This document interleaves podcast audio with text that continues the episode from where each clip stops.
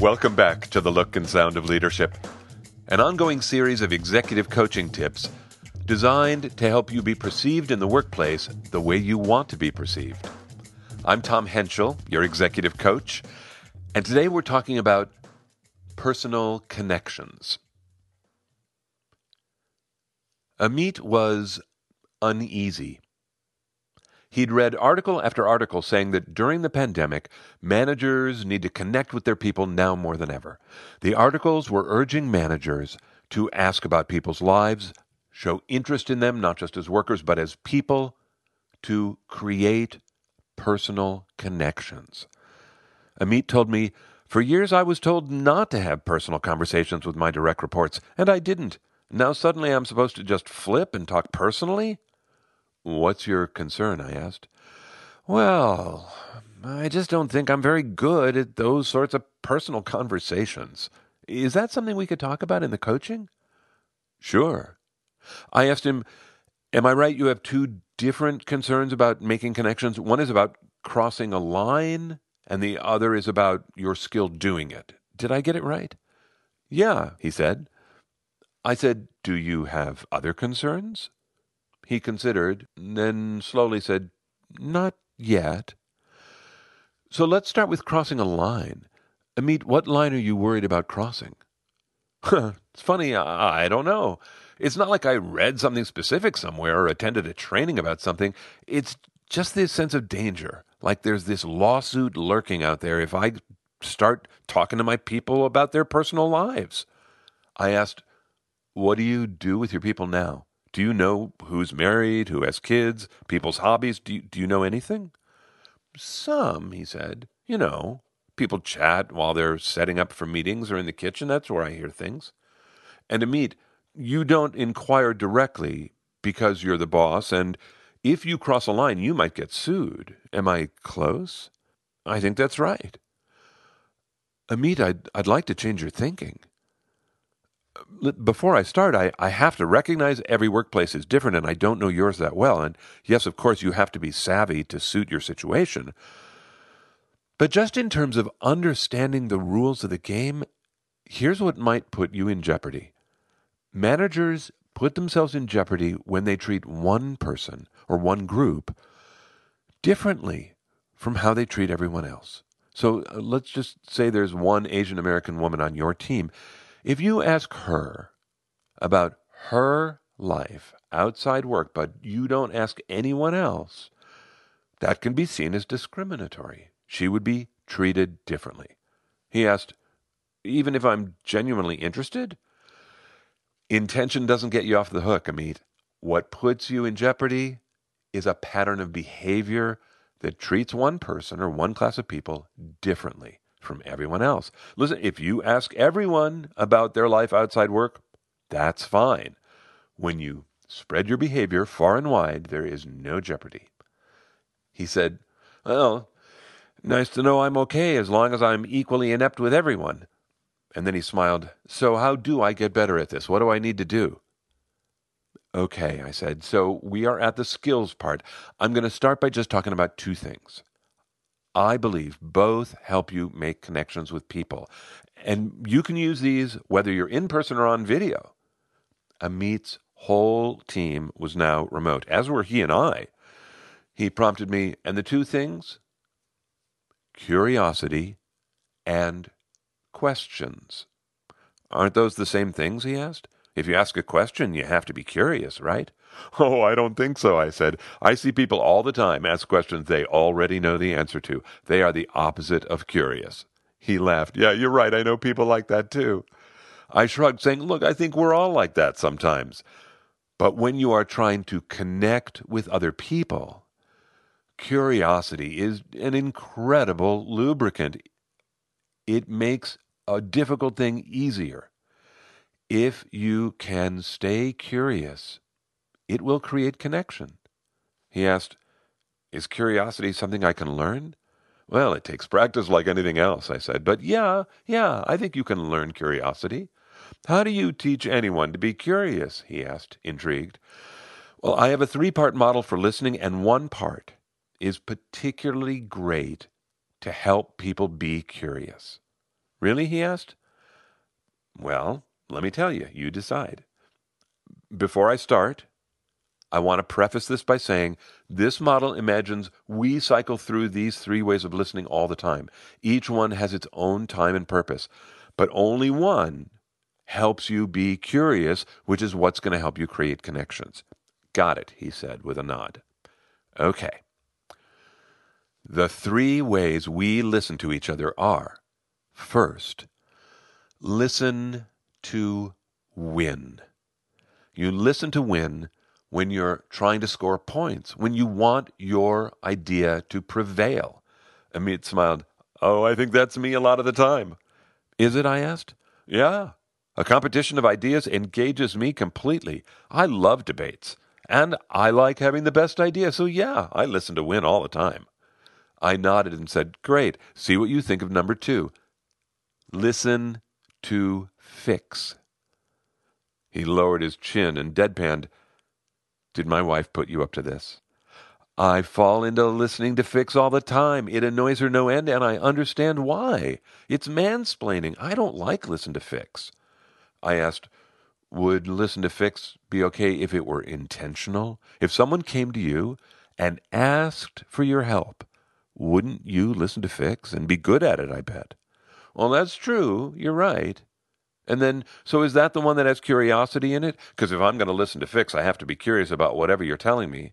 I said, Well, I know what you mean, but I don't think so. Listening to Fix is listening with a purpose. It's not curiosity, it's, it's a fix it mentality. Yeah, yeah, I can see that, he said. So, what is number three? Listen to learn. He looked away from the screen. When he looked back, he said, I don't think I do that very much anymore. I think I did when I was a student. I was interested in a lot of different things. I was curious a lot of the time when I wasn't being a know it all. But it was fun like being in a playground of ideas. Anything could happen. These days, not so much. Well, I'll be honest, Amit. I think this is a muscle that is underdeveloped in most people. It is hard to stay curious and listen to learn without getting distracted by your own thoughts. He laughed. I'm not even sure I know what that would be like. He went on, Is this where questions come in? Ooh, good question, I said, aiming my finger at him. Okay, questions. I'm going to give you my mini rant about questions, okay? Grinning, he shrank back and said, I don't know. Here it is. Ask how questions. How are your kids? How did that turn out? How are you doing? How was the meeting? Open ended questions, right? He asked. Exactly. And it sounds easy, right? But you watch and see. I think our brains are wired to ask each other yes no questions. Are your kids okay? Did you like it? Are you okay? Did the meeting go okay? It is hard to ask how questions. Why questions are open ended too, right? He asked. Well, yes, they are, but I shy away from them. They can sound like a challenge sometimes. Why did you do that? Why did you choose that? Why would that happen? Why questions can put people on the defensive unintentionally. I can hear that, he said. Mostly to himself, he said, I don't know if I ask how questions. I'll have to see. I said, Here's something else I do when I'm listening to learn. It's not a question exactly. I, I call these expressions of interest. They are statements like, That's interesting, or Tell me about that, or No kidding, or just, Huh? My brother in law does that, he said. Really? What happens? I asked. Well, the ball keeps rolling. You know, he throws in one of those and the other person just keeps talking. Which, I said, is a great way to create personal connections, right? Keep the other person talking. And by you know something else that keeps people talking these days, or it can? Video. Really? he asked. How? Think about the two of us right here on video my face is way closer to you than it ever would be in a meeting room or across a desk. You see me in close up. You see when I am interested. Well, I want you to know I am listening to learn. Expressing interest non verbally helps keep you talking. Can you give me an example? he asked. I smiled and said, I'm going to guess that I've done this with you, nodding in slow motion. While you talk, I nod my head slowly up and down. My nonverbal behavior says I'm listening. And then when you get to the end of your thought and stop speaking, I keep nodding. I do not speak. The nonverbal message is keep talking. And most people do. He gave his head a regretful shake. You'd have to be pretty comfortable with silence to do that. Silence is tough for me. I understand, I said. And then with a shrug, it's just one more thing to work on, right? Along with curiosity. And then he asked, Do you know the Dorothy Parker epigram about curiosity? The cure for boredom is curiosity. There is no cure for curiosity. Oh, I love that, I said seeing curiosity as a less traveled path leading to the look and sound of leadership. Making personal connections in the workplace. Whew, okay. Coming out of this episode, I have four little challenges for you. See if any of them interest you. I hope they do. Here's number one I challenge you accept the premise. Accept the premise that people need connection these days. What would it mean for you if it became an important part of your job to be sure that you are making personal connections? And I mean, this is your job every day. How would it change what you do? What might you make time for that you currently don't? I offer this challenge with the full understanding that everyone, everywhere, is under terrible stress. I am sure you are too. And part of being a leader is being able to lift a little bit more than everyone else. So I'm saying yes, along with everything that is being added to your plate. I think you should be tuning your antenna to opportunities to make personal connections. Why? because people need them in a way they have not before. So you be one. Be a connection for people. If you accept the premise, here's something I think you might face. You will need to be very intentional to make time with people. You can't just bump into people in the hallway anymore, right? I mean, you might ask someone to stay back at the end of a meeting, and then when it's just the two of you, there's no business. You just say, How are you? How's your family? You express interest and engage with whatever they choose to offer you their kid's school or their husband's job or the fact that she's fine. Engage with that. She says she's fine. And you ask, What does fine mean to you these days? Don't assume you know anything. Listen to learn. Okay, that's all the first challenge. Whew, a lot in there. Accept the premise. Connections are needed. Challenge number two be quiet. Be quiet in your mind and be quiet in your voice. During the episode, I told Amit that when the other person stops talking, I keep nodding, right? I do not speak just because it appears to be my turn, right? That is a challenge, I promise. Look, it's a challenge to overcome the impulse to speak when the ball gets thrown to you. It is so clear. We indicate to each other when it is someone else's turn to speak, and 95% of the time, the other person picks up their cue and they start speaking. That is social interaction. It's completely appropriate. The challenge is to not catch the ball when it's thrown to you. I'm not saying you should put a gag in your mouth. I'm just saying, when you speak, it should only be with the intention of keeping the other person talking. You say things like, Tell me more. How did that turn out? If you choose to play with this challenge, you might discover something that I have found fascinating.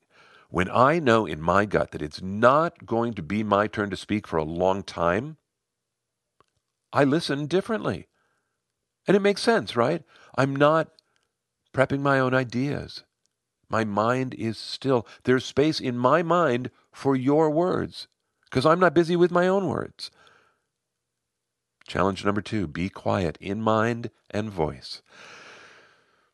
Challenge three is about tracking participation. If you are not certain about your skills at making personal connections, here's something you could do start tracking participation. It will give you interesting data. Here's how it works the goal is to get better at making personal connections, right? So you are going to track participation during one on one conversations. By the way, if the goal were different, like if the goal were to raise your visibility, you might track participation in group settings, right? But here you're going to track participation when you're one on one. At the end of any, any, any one on one conversation, do a quick review. Who did how much talking? What was their percentage? What was yours? And there is no good or bad number here. What you're looking for over time is the pattern. At work, when you want to create personal connections, if you feel you are participating consistently at 50% or more, I would ask, is that your intention? I would question whether you can make personal connections in a meaningful way if you are consistently talking more than the other person. I think that's an interesting challenge, don't you? Okay, I have one challenge left. It is about the responsibility that accompanies making personal connections. And by the way, I would just want to start by saying I struggle with this one, so I'm going to share it with you right after this month's gratitude. First, thank you, thank you, thank you to all of you who completed the survey. Oh my gosh, that was fantastic. Thank you for what you wrote. It was great to read. This was a survey last month to help us begin to know what you want from the podcast. Our entire business is changing, and we want to listen to all of you and give you what you want. That would be that would be a nice thing during these times, don't you think? So, to learn what you want, we put up a survey, and you might remember that everyone who completed the survey was entered to win an hour of free coaching with me. The name that popped out was a long-time listener in Alaska. We've traded emails over the years. It was nice to see that as the name. It was like an old friend. Now you have another chance. If you're listening in real time, there's a new survey up until the third week of October. There are different questions. We still need to get to know you better. And one more time, someone will get an hour of coaching with me. The survey is on the Essential Communications website, essentialcomm.com. It's essentialcom with two M's dot com slash survey. I will be grateful. Thank you very much. This month, I'm also very grateful to Gladiator Orion from the United States and from Australia, Tom McPhee. They both wrote lovely reviews. Thank you for what you wrote. They posted them in iTunes. Thank you, thank you, thank you. It makes an enormous difference. I have one more person to thank, and there is a story along with this. I want to thank Suzette Ramirez Carr. Suzette Ramirez Carr is the global head of human resources at UTA. UTA is one of the biggest talent agencies in the entertainment business. Their global headquarters are here in Beverly Hills. I've known Suzette for years. I have watched her build high functioning human resource teams. She is one of the best HR leaders I have ever seen. When I began writing this episode, I knew that I wanted to help people understand where that legal line is about making personal connections. And I called Suzette because I knew Suzette would know, and I knew she would be thoughtful about it, and she was. What you heard me tell Amit was pretty much what Suzette told me. So it's good advice. Go with it. But Suzette had many ideas, and uh, one of them stuck with me, and I have made it the fourth and final challenge here. It is about the responsibility that comes along with making personal connections. Suzette feels strongly that if you are going to reach out to someone and ask about their life, you have to carry it forward. They have shared their story with you, and to them that is the life they are living. Pay attention. Remember what you hear. When Suzette was saying this, I had three thoughts at once. That's how quiet my mind is, right? The first thought is that Suzette is just an amazing master at this. Her memory is jaw dropping. She remembers incidents in my own life that I have forgotten. She really, really pays attention and she can access the information later. That was my first thought. My second thought was I really devote my attention to people when they talk with me. And I often do not recall major incidents later. Knowing this about myself, by the way, has taught me the importance of taking notes in my life. If I don't take notes, my gaps are embarrassing. But I am not good at this. My third thought was about a guy, and it was a story that I told Suzette. Years ago, I coached a guy. He was the global head of sales for a pharma company. And every year, the company would put on an extravaganza for the sales group. The company would fly everyone from around the world to some place, and the company would put on a show about itself. And I mean like an arena type show. I worked as one part of the team on this extravaganza for four years. I was the presentation coach to the head of sales. Now, I really liked this guy. He was smart and savvy and focused and high powered. And I don't know if this is most important or not, but he was just a really nice guy, a genuine guy. Everyone loved this guy and with good reason. So the first show that we worked together, my wife and I had just had our second daughter. And, you know, there's lots of standing around time, and he heard about the baby. He wished me well. He asked a little bit more. We chatted about our families. The next year, when I come back for year two, he says to me, Hey, how's that baby of yours? And I told him she was great. And I was impressed. I have to be honest. Uh, my memories about his family were completely vague. Well, in year four, he was still saying to me, Hey, how's that baby of yours? And it had become a tagline, right? Because my life actually had changed. I didn't have a baby anymore. I had a four year old. It was as if he didn't really see me, right? Like there was a label on me. Okay. That was the story I told Suzette. This is challenge number four. Good luck with this one. I just want to say for myself, I am working to get better all the time. Get better all the time. It's Sergeant Pepper's. Good word for these days. If you feel that you could make things better by exploring some related episodes. There are three categories in the archive that you might look at relationship building, social skills, and managing yourself. Five specific episodes that you might listen to are dynamic one on ones, facilitating open dialogue, inviting dialogue, questions as leadership, and the human element. And by the way, all of those are linked in the show notes, so it's easy peasy. If you're interested, it's right there for you. Thanks again for filling out the survey. Okay, that's it for me. Until next time, I'm Tom Henschel. Thanks so much for listening.